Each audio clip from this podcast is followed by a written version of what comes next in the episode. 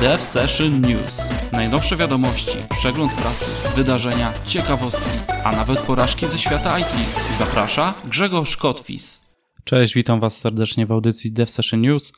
Dzisiejsza audycja będzie głównie poświęcona RODO i GDPR. Żartowałem. Nie będziemy mówić nic o RODO. Wspomnę tylko, że RODO, czyli Europejskie Rozporządzenie o Ochronie Danych Osobowych, weszło w, w życie w zeszłym tygodniu, 25 maja.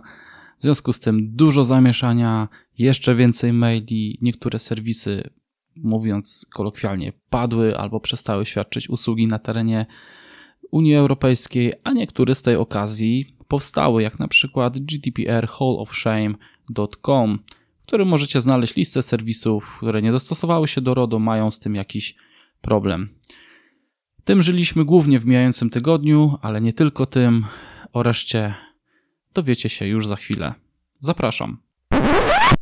Ale zaraz, zaraz y, z tego wszystkiego zapomniałem wspomnieć, że w tym tygodniu nawiązałem y, współpracę na zasadzie takiego patronatu medialnego y, z wydawcą, z magazynem Programista Mac. Programista Mac jest to czasopismo, taki dwumiesięcznik ukazujący się w Polsce, skierowany do programistów. Fajne artykuły pisane przez ludzi, których znacie ze społeczności programistycznej. W związku z tym będę miał dla Was trzy egzemplarze, darmowe egzemplarze w wersji cyfrowej. Co trzeba zrobić, żeby je zdobyć? Zachęcam do wysłuchania audycji do końca, a dla niecierpliwych po prostu devsession.pl wchodzicie, slash konkurs, odpowiadacie na pytania, wysyłacie je do mnie i to wszystko. Ale zachęcam do wysłuchania audycji do końca, bo niewykluczone, że jakieś pytania będą związane właśnie z tym, co usłyszycie dalej.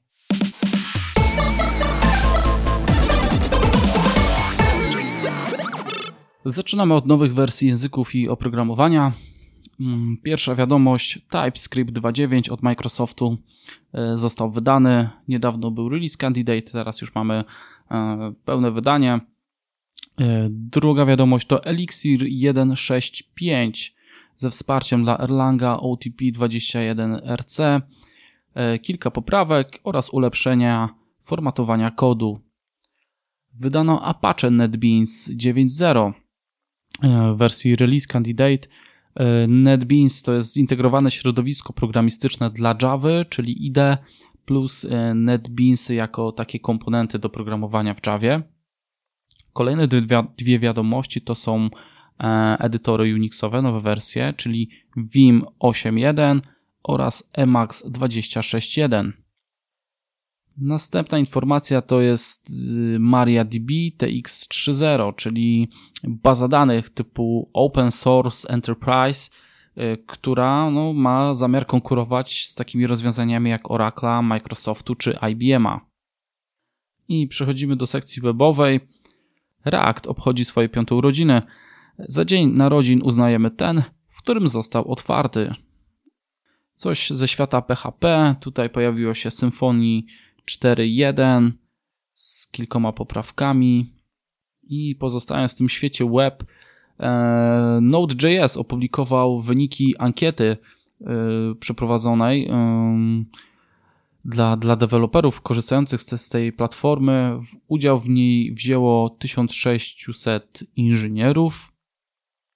Przytoczę wnioski, odpowiedzi na najważniejsze e, pytania, które się pojawiły w tej ankiecie. A więc, wśród głównych odpowiedzi na pytanie, jak Node.js wpływa na Twój biznes, 68% pytanych wskazało, że zwiększyło produktywność programistów, 62% poprawił satysfakcję deweloperów i 56% zmniejszyło koszty wytwarzania oprogramowania. Na pytanie, co najbardziej podoba Ci się w pracy z Node.js, tu zdania były prawie równo podzielone i programiści wskazywali na szybkość wytwarzania aplikacji, pracę z użyciem JavaScript, prędkość i możliwości Node.jsa, łatwość nauki i ekosystem, czyli dostępność bibliotek, modułów i narzędzi. Najczęściej Node.js wykorzystywany jest do aplikacji webowych, to jest 85%, y, ankietowanych tak odpowiedziało, 43% wskazało na rozwiązania Enterprise i hobbystycznie 36%. Y, wśród odpowiedzi 13% wskazało na Big Data Analytics y, oraz 8% na systemy wbudowane. Najczęściej wykorzystywanym mechanizmem do przechowywania danych jest JSON, na froncie rządzi React, następnie jQuery i dopiero na trzecim miejscu Angular.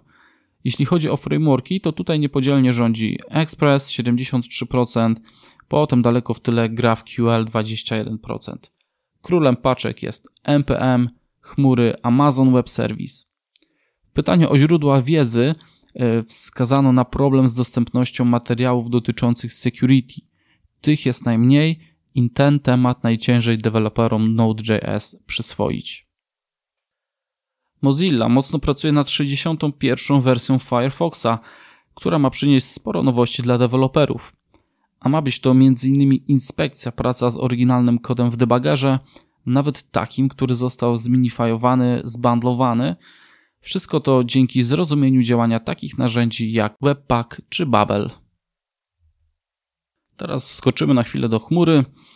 E, kilka informacji z nią związanych. Google porozumiał się z Confluent i dostarczy na swojej platformie usługę bazującą na Apache, na Apache Kafka o nazwie Confluent Cloud. MapR ogłosił nowy program szkoleniowy. Oferuje 30 bezpłatnych kursów dla programistów, administratorów i specjalistów do spraw danych. Link do kursu znajdziecie jak zawsze na devsession.pl Nvidia wprowadza na rynek platformę HGX2 AI Cloud Server do wydajnych obliczeń. Platforma wyposażona jest w 16 procesorów graficznych Tesla V100 Tensor Core, pracujących jako pojedynczy, gigantyczny układ GPU, który zapewnia oszałamiającą wydajność dwóch petaflopsów ukierunkowanych na sztuczną inteligencję. Kolejna wiadomość dotyczy osób korzystających z usług Google Drive – lub y, które chciałyby z nich skorzystać. Wszystkie plany Google Drive zostaną skonwertowane do Google One.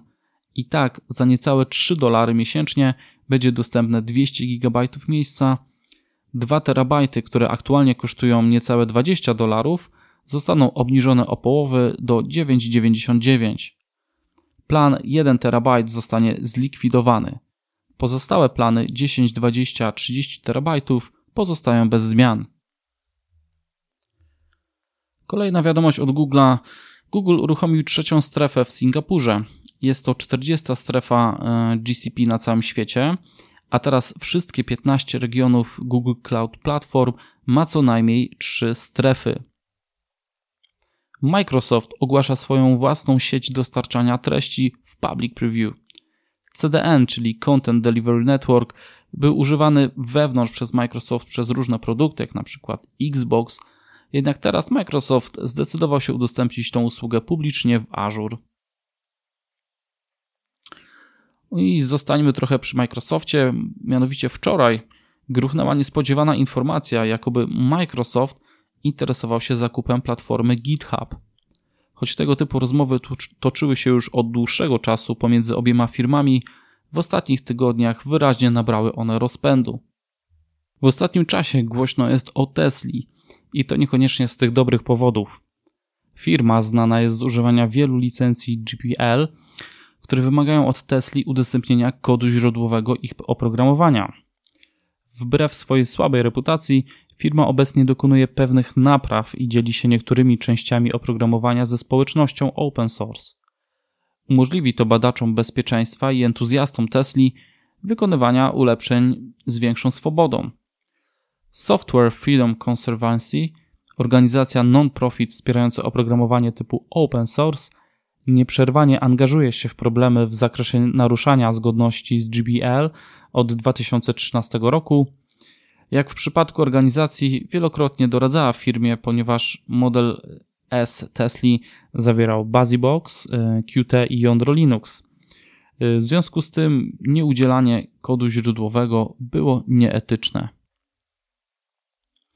Anonimowy dawca obiecał przekazać 1 milion dolarów fundacji GNOME w ciągu dwóch najbliższych lat. GNOME Foundation jest organizacją non-profit stojącą za popularnym środowiskiem graficznym GNOME i związanym z nim pakietem aplikacji. Fundacja GNOME ujawni szczegóły dotyczące wykorzystania dotacji w nadchodzących tygodniach. dyrektor techniczny, mm, przepraszam, dyrektor wykonawczy Neil McGovern miał coś do powiedzenia w oświadczeniu. Jestem bardzo podekscytowany prowadzeniem Fundacji GNOME w tym czasie. Jesteśmy, za, jesteśmy zaszczyceni zaufaniem, które nam powierzono i będziemy ciężko pracować, aby uzasadnić to zaufanie. Ta konkretna darowizna umożliwi nam szersze wsparcie projektu GNOME i sprostanie kluczowym wyzwaniom stojącym przed społecznością wolnego oprogramowania. Ponieważ istotnym elementem tej darowizny jest dopasowania, są dopasowane fundusze, będziemy nadal gromadzić fundusze na ogólne wydarzenia i konkretne projekty oraz mamy nadzieję, że hojność wszystkich naszych darczyńców będzie kontynuowana. Pytanie za milion dolarów. Kto jest anonimowym dawcą? Wciąż pozostaje pytaniem. Deweloperzy aplikacji na iPhone'a połączyli siły i zawiązali Unię. Chcą oni zmusić Apple, by zezwolił na więcej darmowych prób i lepsze przychody ze sklepu App Store. Grupa twierdzi, że jest to związek dobrowolny, bez opłat. Jego głównym wymaganiem jest umożliwienie każdej aplikacji zaoferowania użytkownikom bezpłatnego okresu próbnego, aby zaprezentować ją użytkownikom i ustalić jej wartość.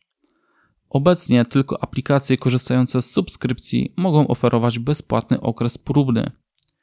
W przyszłości grupa może również prosić o zwiększenie udziału w przychodach z App Store. Skończył się maj, zajrzałem do indeksu PyPL, czyli e, Language Popularity Index, a więc e, w tym miesiącu e, w PyPL po raz pierwszy na pierwszym miejscu znalazł się Python. PyPL to jest indeks popularności języka programowania, który ocenia popularność języka w oparciu o to, jak często wyszukiwane są tutoriale językowe w Google. E, więc sprawdzili, że Python był najczęściej wyszukiwany. On zdobył 22,8%, e, wyprzedzając e, lekko Java o 0,3%. Python był już na drugim miejscu w, zesz w zeszłym miesiącu z wynikiem 22,2. No, jak widać, cały czas rośnie.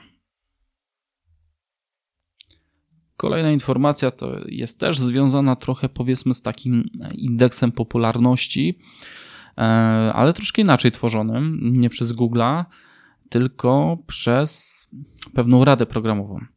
E, mówię o Technology Radar i jego 18 wydaniu. E, co to jest Technology Radar? To jest publikacja ukazująca się co około 6 miesięcy, która określa zmiany które są obecnie interesujące w zakresie wytwarzania oprogramowania. Rzeczy, na które warto zwrócić uwagę, rozważyć ich wykorzystanie w projektach. Twórcami tego zestawienia jest e, rada programowa firmy Taftworks, w skład której wchodzą m.in. Rebecca Parsons czy Martin Fowler.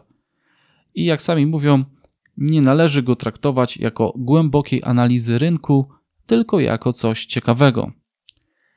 Taki dokument e, składa się z analizy czterech obszarów: Techniques, Tools, Platforms, Language and Frameworks.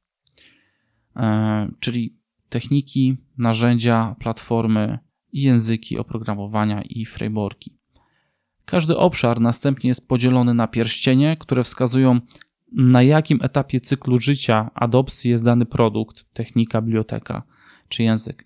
Mamy cztery pierścienie, Adopt, e, czyli rekomendują używanie mm, e, w projektach rozwiązania e, ze wskazaniem na można, czyli można używać. Następny pierścień to jest trial, warte obserwacji, użycia, spróbowania w projekcie, w którym, który poradzi sobie z ryzykiem. Trzecia kategoria to jest assess, warte rozpoznania, zrozumienia celu i korzyści, jaki może przynieść. I ostatnia, hold, postępuj, wykorzystuj ostrożnie. To jest bardzo obszerny dokument, nie będę przytaczał tutaj, e, co się w nim znalazło.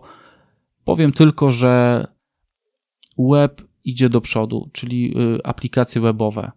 E, to, co się w ostatnim czasie wydarzyło, czyli WebAssembly, rozwój przeglądarek, to co dzisiaj mówiłem o Firefoxie, to naprawdę pędzi do przodu. e, i możliwości przeglądarek, to co nam udostępniają web Bluetooth, e, wspomniany WebAssembly. No, dzieje się w tym temacie. Zapraszam Was na devsession.pl. Tam wrzucę link e, do, do ostatniej wersji tego Technology Radar. To jest PDF do pobrania, do przeczytania. Darmowy. I zanim przejdziemy do wpadek tygodnia, mam jeszcze jedną wiadomość y, sprzętową od Della. Mianowicie Dell zaprezentował nową serię laptopów Precision skierowaną do deweloperów. Nowe maszyny charakteryzują się dużą mobilnością i mocnymi podzespołami. Kilka modeli zasilanych jest procesorami Intel 8 generacji Coffee Lake. Pierwszy model to 15-calowy Precision 3530, który jest takim powiedzmy sprzętem entry level, E, mogący mieć maksymalnie 10-korowy procesor e, z rodziny i7, 32 GB RAMu i opcjonalnie kartę graficzną Nvidia, Nvidia Quadro P600. Następnie są modele z serii Precision 5530 e, z wyświetlaczami 4K, procki Intel i9 z dodatkowym modelem w tej rodzinie 2-in-1, czyli z dotykowym wyświetlaczem i piórkiem. Potem seria 7530 z obsługą 64 GB RAMu, kartą graficzną Nvidia Quadro P3200 lub AMD Radeon Pro WX 4150 i ostatnia najmocniejsza i największa maszyna 7730 y, model z 17-calowym wyświetlaczem, procesorami i9, kartą Nvidia Quadro P5 5200 i obsługą do czterech dysków twardych. Czas na wpadki tygodnia.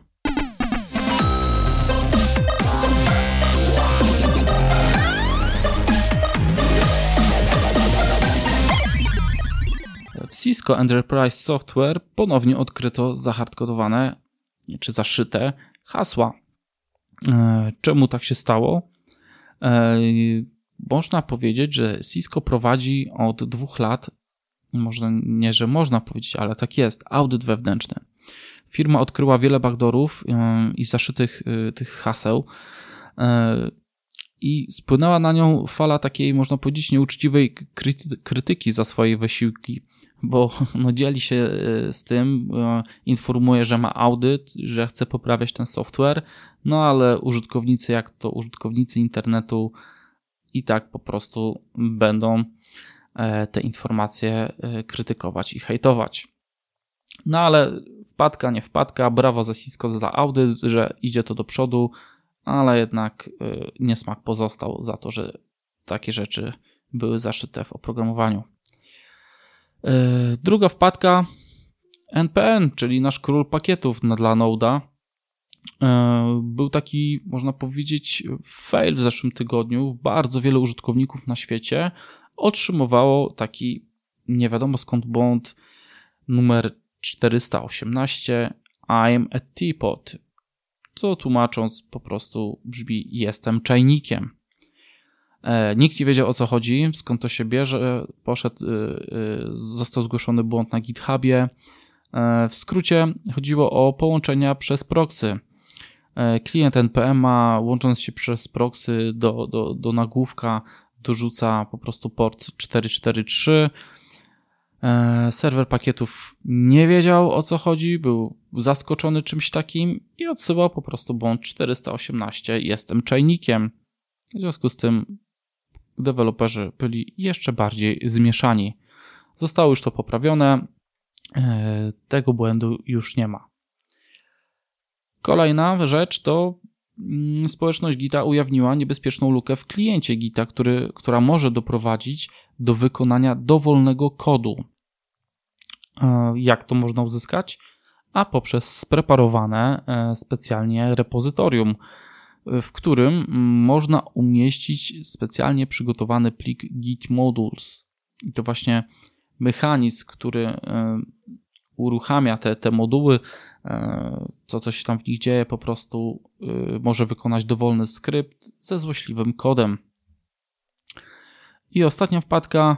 Microsoft i Google wspólnie ujawniają nową lukę w zabezpieczeniach procesorów, podobną do Meltdown i Spectre, ujawnionych na początku tego roku.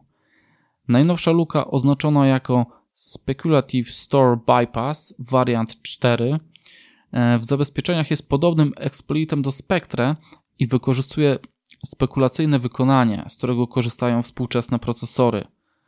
E, przeglądalki takie jak Safari, Edge i Chrome zostały już w tym roku załatane na Meltdown, a Intel twierdzi, że przeciwdziałania te mają zastosowanie również w wariancie czwartym i są dostępne dla dzisiejszych użytkowników. Czyli po prostu nic się nie martwcie, wszystko jest pod kontrolą.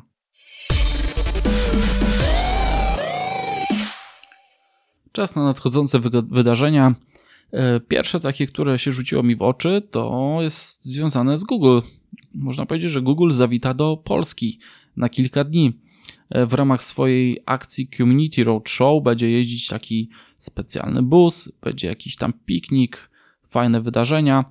E, to będzie trwało kilka godzin w każdym z mieście i tak zaczynają od 11 czerwca, pojawią się w Trójmieście, w Gdańsku, następnie 13 czerwca w Poznaniu, 15 w Krakowie.